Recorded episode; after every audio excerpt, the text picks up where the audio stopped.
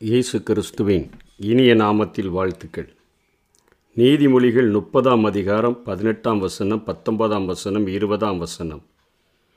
புரிய முடியாத ஆச்சரியமான நான்கு என்று ஆகூர் குறிப்பிடுகிற இந்த சத்தியங்கள் இன்றைக்கும் நம்முடைய வாழ்க்கையில் நாம் இருக்கிற ஸ்தானத்தை விட்டு தட்டி எழுப்பி ஆண்டவருக்காக மிகவும் வைராக்கியத்தோடு கூட நம்மை ஓட வைக்க முடியும்.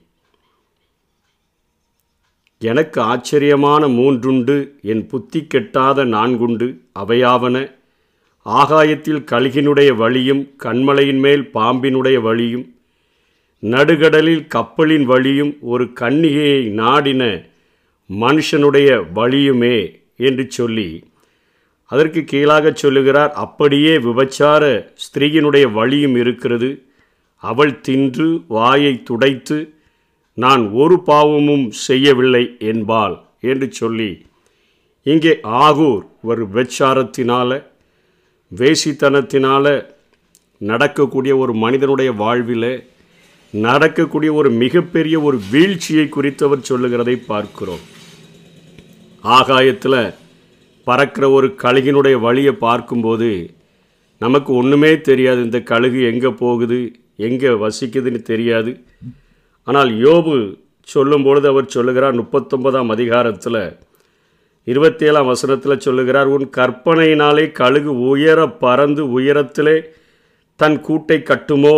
அது கண்மலையிலும் கண்மலை சிகரத்திலும் அரணான ஸ்தலத்திலும் தங்கி வாசம் பண்ணும். நமக்கு அது எங்கே போகுது என்று சொல்லி தெரியாது ஆனாலும் அது வசிப்பதற்கென்று ஒரு இடம் இருக்கிறது என்பதை ஆண்டவர் தந்த ஞானத்திலே யோபு இங்கே குறிப்பிடுகிறதை பார்க்கிறோம்.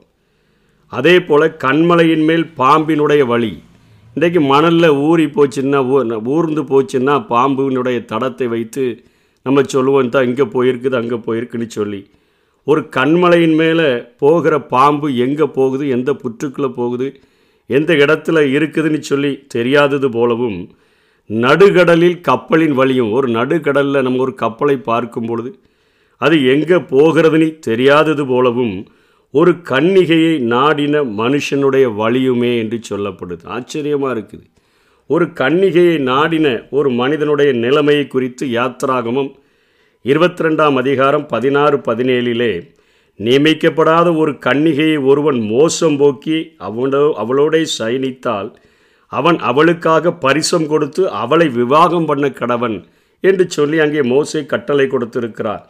அவன் தகப்பன் அவளை அவனுக்கு கொடுக்க மாட்டேன் என்றானாகில் கன்னிகைகளுக்காக கொடுக்கப்படும் பரிச முறைமையின்படி அவன் பணத்தை நிறுத்து கொடுக்க வேண்டும் என்கிற ஒரு தண்டனை அங்கே இருக்கிறது. எப்படி ஒரு கன்னிகையினிடத்தில் செல்லுகிறவனுக்கு நிச்சயமாக ஒரு காரியங்கள் இருக்கிறதோ அவன் அதனுடைய காரியங்களை புரியாதபடி அவன் செய்தாலும் எல்லா காரியங்களிலும் ஒரு முடிவு காணப்படுகிறது. ஆகாயத்தில் கழுகு பறந்து கொண்டிருந்தாலும் அதற்கென்று ஒரு கூடு இருக்குது. நமக்கு தான் அவைகள் தெரிகிறதில்ல. கண்மலையின் மேலே பாம்பு போனால் கூட அதற்கென்று ஒரு முடிவு இருக்குது. எங்கேயோ ஒரு இடத்துல தங்குது. நடுகடலில் பார்க்குற கப்பலுக்கு அது எங்கே போகுதுன்னே நமக்கு தெரிகிறதில்ல. ஆனால் அது ஒரு துறைமுகத்தை நோக்கி கடந்து செல்லுகிறது. ஒரு கன்னிகையை நாடின மனுஷனுக்கு ஒரு ரிசல்ட் இருக்குது. அதே போல் ஒரு விபச்சார ஸ்திரையினுடைய வழியும் இருக்கிறது. நமக்கு பார்க்கும்போது ரொம்ப இன்பமாக இருக்கும். அதனுடைய முடிவு தெரியாது. அதனுடைய முடிவானது எட்டியை போல கசப்பாக இருக்கும் என்பதை அறியாதபடியினாலே அநேகர் அந்த வலைகளிலே வீழ்ந்து போகிறதை நாம் பார்க்கிறோம். அவள் தின்று வாயை துடைத்து நான் ஒருபோதும் பாவம் நான் பாவம் செய்யவில்லை என்பாள் என்று சொல்லி அவளுடைய வழியில் போன ஒருவனும் திரும்பி வந்ததில்லை என்று சொல்லி வேதம் சொல்லுகிறதை நாம் பார்க்கிறோம். நீதிமொழிகள் ஐந்தாம் அதிகாரம் ஐந்தாம் வசனம் ஆறாம் வசனத்தை நாம் பார்த்தோம் என்று சொன்னால் அதிலே அழகாக சாலமோன் குறிப்பிடுகிறார். அவள் காலடிகள் மரணத்துக்கு இறங்கும் அவள் நடைகள் பாதாளத்தை பற்றி போகும் நீ ஜீவ மார்க்கத்தை சிந்தித்து கொள்ளாதபடிக்கு அவளுடைய நடைகள் மாறி மாறி விகாரப்படும் அவைகளை அறிய முடியாது. எப்படி? பாம்பின் வழியை அறிய முடியலையோ? எப்படி உயர பறக்கிற கழுகின் வழியை அறி அறிய முடியலையோ? எப்படி நடுக்கடலில் போகிற கப்பலின் வரிய வழியை அறிய முடியலையோ? எப்படி ஒரு கன்னிகையை நாடின மனுஷனுடைய வழியை அறிய முடியலையோ? அதே போல தான் இப்படிப்பட்ட பெண்களோடு கூட உறவு வைத்து தங்களுடைய வாழ்க்கையை அழிக்கிற மனிதர்களுடைய வழிகள் எங்கே போய் முடியும்னியே அவர் தெரியாதுன்னு அதுக்கு கீழே சொல்லுகிறார். ஆதலால் பிள்ளைகளே இப்பொழுது எனக்கு செவி கொடுங்கள் என் வாயின் வசனங்களை விட்டு நீங்காதிருங்கள். உன் வழியை அவளுக்கு தூரப்படுத்து அவளுடைய வீட்டின் வாசலை கிட்டிச் சேராதே சேர்ந்தால் உன் மேன்மையை அந்நியருக்கும் உன் ஆயுஷின் காலத்தை கொடூரருக்கும் கொடுத்து விடுவா என்று சொல்லி அவர் இங்கே போதிக்கிறதை பார்க்கிறோம். அதே போல நீதிமொழிகள் ரெண்டாம் அதிகாரம் பதினெட்டாம் வசனத்திலும் சொல்லுகிறார் அவளுடைய வீடு மரணத்திற்கும் அவளுடைய பாதைகள் மறித்தோர் இடத்திற்கும் சாய்கிறது. ரிசல்ட் இருக்குது. பார்ப்பதுக்கு ஒன்றும் தெரில ரொம்ப இன்பமாக தெரியுது. ஆனால் அதற்கு ரிசல்ட் என்னென்னா அவளுடைய வீடு மரணத்திற்கும் அவளுடைய பாதைகள் மறித்தோர் இடத்திற்கும் சாய்கிறது என்று சொல்லி இங்கே சாலமன் குறிப்பிடுகிறதை பார்க்கிறோம். இந்த சத்தியங்களை ஆழமாக அறிந்து கொள்ளுகிறதற்கு நாம் சிம்சோனுடைய வாழ்க்கையை நியாயாதிபதியாக நாற்பது வருடங்கள் அடிமைகளாய் பெலிஸ்தர்களுக்கு அடிமைகளாய் இருந்த அந்த அடிமைத்தனத்திலிருந்து ஜனங்களை மீட்டெடுக்கும்படியாக ஆண்டவர் ஆயத்தப்படுத்தின அபிஷேகித்த பலப்படுத்தின ஒரு மனிதனுடைய வாழ்க்கையை நாம் பார்க்க முடியும். அந்த சிம்சோனுடைய வாழ்க்கையிலே அவன் ஒரு பிரித்தெடுக்கப்பட்ட ஒரு வாழ்க்கைக்கு அழைக்கப்பட்டிருந்த போதிலும் தேவனுடைய அபிஷேகத்தினால் சரீரத்தில் அதிகமான பலத்தை பெற்றிருந்த போதிலும் ஒரு கழுதையினுடைய தாடை எலும்பை வைத்துக்கொண்டு அநேகரை சாய்த்த போதிலும் அநேக மகா பெரிய சாதனைகளை செய்த போதிலும் அவனுடைய வாழ்க்கையிலே அவனை குறித்து எழுதப்பட்டிருக்கிறது அவன் தெளிலாலை தேடி போன அந்த நாட்களுக்கு பின்பாக அவனுடைய வாழ்க்கையில் ஒரு பெ- மிகப்பெரிய வீழ்ச்சி வருகிறதை பார்க்கிறோம். பதினாறாம் அதிகாரம் நாலாம் வசனத்தில் அவன் சோரே ஆற்றங்கரையில் இருக்கிற தெளிலால் என்னும் பேருள்ள ஒரு ஸ்திரீயோடே ஸ்நேகமாக இருந்தான் என்று சொல்லி. இன்றைக்கு ஆண்டவரால் தெரிந்து கொள்ளப்பட்ட ஆண்டவரால் அபிஷேகம் பண்ணப்பட்ட ஒவ்வொரு மனிதர்களுடைய வாழ்க்கையும் அவர்கள் அவர் ஆண்டவருடைய திட்டங்களை நிறைவேற்ற முடியாதபடி அவர்களுடைய வழிகளை மாற்றும்படியாக இன்றைக்கு இந்த உலகத்தில் சாத்தான் போராடி கொண்டிருக்கிறான் என்றே சொல்ல வேண்டும்.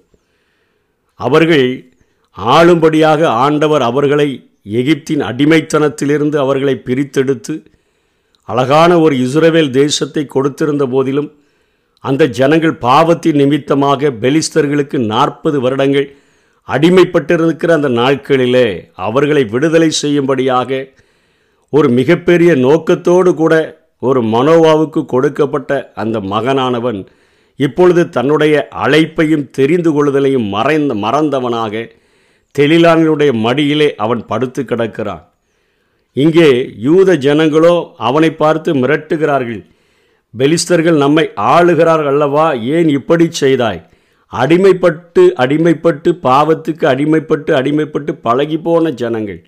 இப்போ அதே போல இங்கே சிம்சோனையும் அடிமையாக்கும்படியாக சாத்தான் தெளிலாளினுடைய மடியிலே இங்கே ஒரு வலையை விரித்து வைத்திருக்கிறதை பார்க்கிறோம்.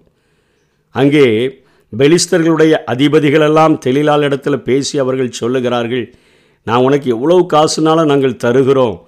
நீ அவனுடைய காரியங்களை எப்படியாவது கிட்டத்தட்ட ஐயாயிரத்தி ஐநூறு வெள்ளி காசுகளை அவளுக்கு அவனுடைய பலத்தை போக்கும்படியாக அவனை அழிக்கும்படியாக அவனை ஒரு எக்ஸ்ட்ராடினரி மேனாக அல்லது இயற்கைக்கு அப்பாற்பட்ட வல்லமையுடைய ஒரு மனிதனை ஒரு ஆர்டினரி மேனாக எங்களைப் போல ஒரு சாதாரண மனிதனாய் மாற்றுகிறதற்கு உனக்கு நாங்கள் இத்தனை விலைக்கரையும் தருகிறோம் என்று சொல்லி அவளோடு கூட பேசுகிறார்கள். இன்றைக்கு உலகமும் இன்றைக்கு இப்படிப்பட்ட பாவத்தின் நிமித்தமாக நம்ம மேலே இருக்கிற மகா பெரிய தேவன் வைத்திருக்கிற திட்டத்தை இழந்து போகும்படியாக உன்னதமான அழை அழைப்பை இழந்து போகும்படியாக இப்படிப்பட்ட சதிகளை இன்றைக்கும் பின்னிக்கொண்டே தான் இருக்கிறது. இப்பொழுது இந்த மகள் அழகாக அவனை தலை அவனை ப தன்னுடைய மடியிலே படுக்க வைத்துக்கொண்டு அவனோடு கூட பேசுகிறதை நாம் பார்க்கிறோம். சீறி வந்த சிங்கத்தை கீறி எரிந்த சிம்சோன் இதோ பெண்ணொருத்தியினுடைய மடியில் சிதைந்து கொண்டிருக்கிற ஒரு காட்சியை தான் நியாயாதிபதிகள் பதினாறாம் அதிகாரத்தில் பார்க்கிறோம். தெளிலாளினுடைய முயற்சிகள் எல்லாம் அவனை புற்றுநோயை போல அரித்து கொண்டே இருக்குது. பணத்துக்காக உடலை மட்டுமல்ல பண்பையும் விற்கும் பெரும் விலை மாதாக இருக்கக்கூடிய அவளுடைய மடியில் அப்படியே படுத்து கிடக்கிறான். கோட்டையினுடைய கதவை பிடுங்கி வெளியேறிய அவனால் இப்போ இந்த மெல்லிய சதி வலையில் கிடந்துட்டு அவனால் வெளியே வரவே முடியல. அவள் மூன்று முறை அவனோடு கூட பேசுகிறாள் தெளிவாக பேசுகிறாள். திட்டத்தை அவனுக்கு அவன் அவன் அறியும்படியாகவே பேசுகிறாள். உன்னை உன்னுடைய பலன் எதனால் உண்டாயிருக்குது? அந்த பலன் போகிறதுக்கு என்ன செய்யணும்னு கேட்கும்போது அவனே சொல்லுகிறான் அவன் பதினாறாம் அதிகாரம் பதினேழாம் பதினோ பதினோராம் வசனத்தில் ஏழாம் வசனத்தில் பதிமூன்றாம் வசனத்திலலாம் சொல்லுகிறான் எனக்கு உலராத பச்சையான ஏழு அகனினார் கயிறுகளினால் என்னை கட்டினால் நான் பலட்சியமாகி அதாவது நான் வலிமை இழந்து மற்ற மனுஷர்களைப் போல ஆயிடுவேன் அதே போல் ஒரு வேலைக்கும் வழங்காதிருக்கிற புது கயிறுகளினால் கட்டினா கூட நான் அதே போல் மாறிடுவேன். அதே போல் பதிமூன்றாம் வசனத்துலேயும் அவன் சொல்லுகிறான் என்னுடைய தலைமயிரை ஏழு ஜடைகளால் நெசவு நூல் பாவோடு கூட பின்னிட்டானா? நான் பலட்சியமாகி அதாவது வீக்காகி வலிமை இழந்து மாறிடுவேன்னு சொல்லிட்டு நாலாவது முறை சொல்லும்போது அவன் தற்கொலைக்கே ஆயத்தமாகிறான். அவனுடைய காரியங்களை குறித்து நம்ம பார்க்குறோம்.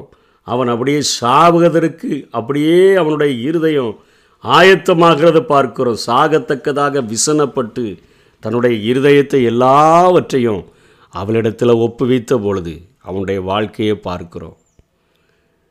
அங்கே தரிசனத்தை இழந்த ஒரு மனிதனுடைய கண்கள் பிடுங்கப்பட்டவனாக புளித்த மாவை ஆட்டுகிற ஒரு நிலைமைக்கு அவன் தள்ளப்பட்டு ஒரு வீரனாக திகழ்ந்தவன் சத்ருவினால ஒரு வேடிக்கை பொருளாக மாற்றப்பட்டு நிற்கிறதை நாம் வேதத்தில் பார்க்கிறோம்.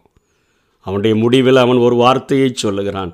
என் ஜீவன் பெலிஸ்தரோடு கூட மடிய கடவுது என்று சொல்லி ஒரு மிகப்பெரிய அழைப்புக்காக அழைக்கப்பட்ட ஒரு மனிதன் புது அகனினார் கயிர்கள் என்று சொல்லுகிறார்களே அது மனிதர்களுடைய நரம்புகளினால் அல்லது விலங்குகளினுடைய நரம்புகளினால் செய்யப்பட்ட வில்லினுடைய நுனியிலே கட்டுவதற்காக செய்யப்பட்ட அகனினார் கயிறுகள் என்று சொல்லுகிறார்கள். அந்த நரம்பினால் செய்யப்பட்ட என்று சொன்னால் உறவை அன்பை ஏமாற்றி அன்பினால் ஏமாற்றி அவனை சிதைக்கிற ஒரு காரியத்தையும் ரெண்டாவது புது கயிறுகள் என்று சொல்லுகிறார்களே இன்றைக்கு சத்ருவானவன் புதுமைகளை காண்பித்து நம்மை மற்ற மனிதர்களைப் போல மாற்றுகிற ஒரு நிலைமையையும் அதே போல் தலையினுடைய அந்த ஜடைகளை அங்கேக்கு கொண்டு போய் நெசவு அது நெய்கிற அந்த காரியங்களிலே ஆணியடிக்கிற அந்த காரியங்களானது நம்மைக்கு நல தலையை பித்து கொள்ளுகிற அளவிற்கு பிரச்சனைகளை கொடுத்து இந்த உலகத்தில் மற்ற மனுஷர்களைப் போல மாற்றுகிறதற்கு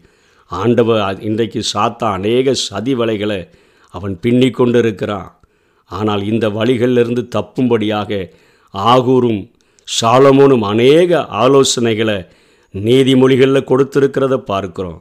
நம்ம மேலே மிகப்பெரிய ஒரு பொறுப்பு உண்டு.